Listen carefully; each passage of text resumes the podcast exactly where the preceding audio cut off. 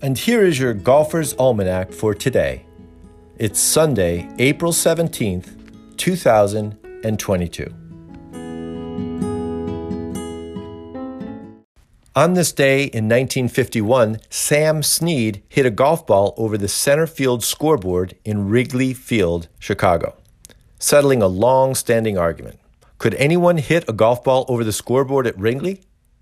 On Snead's first attempt with a four iron, he hit the scoreboard, estimated to be a 175 yard carry.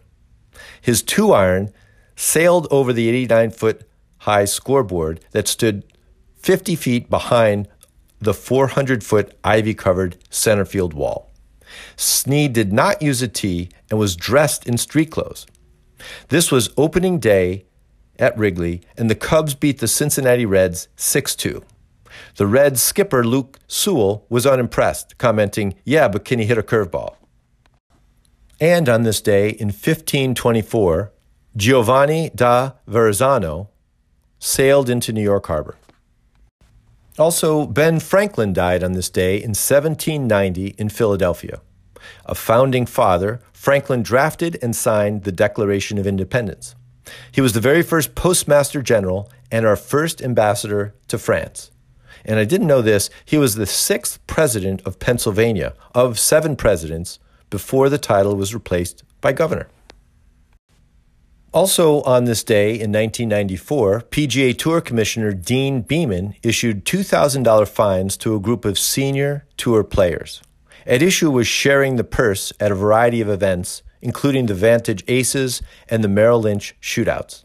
Forbidden, but a common practice in the early days of the PGA Tour, golfers would agree before a match to split the purse as a way to share the meager winnings. Reportedly, at the 1962 U.S. Open at Oakmont, in the 18 hole playoff between Arnold Palmer and a 22 year old Jack Nicklaus, Palmer greeted Nicklaus on the first tee and offered to split the purse with Nicklaus. It could have been a bit of gamesmanship by Palmer, who knows? The surprised Nicklaus declined and went on to win his first professional tournament and the first of his four U.S. Open victories.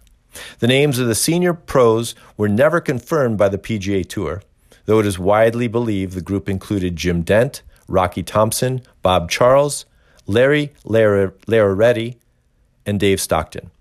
The announcement stressed that no one split a purse at a regular tour event. And finally, in 2007, on this day, Kitty Carlisle died in New York City. Born Catherine Kahn in New Orleans, she was an actor, though best known as a panelist on the game show To Tell the Truth for 22 years. She was also a guest panelist on Who Said That, Password, Match Game, Missing Link, and What's My Line.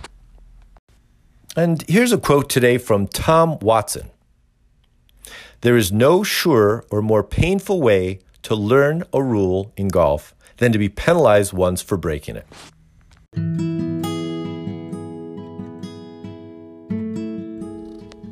So play fast, repair every pitch mark you can find, and keep your golf ball in the short grass. Your Golfer's Almanac is a GolfToons production. It's written, produced, and narrated by me, Michael Duranko.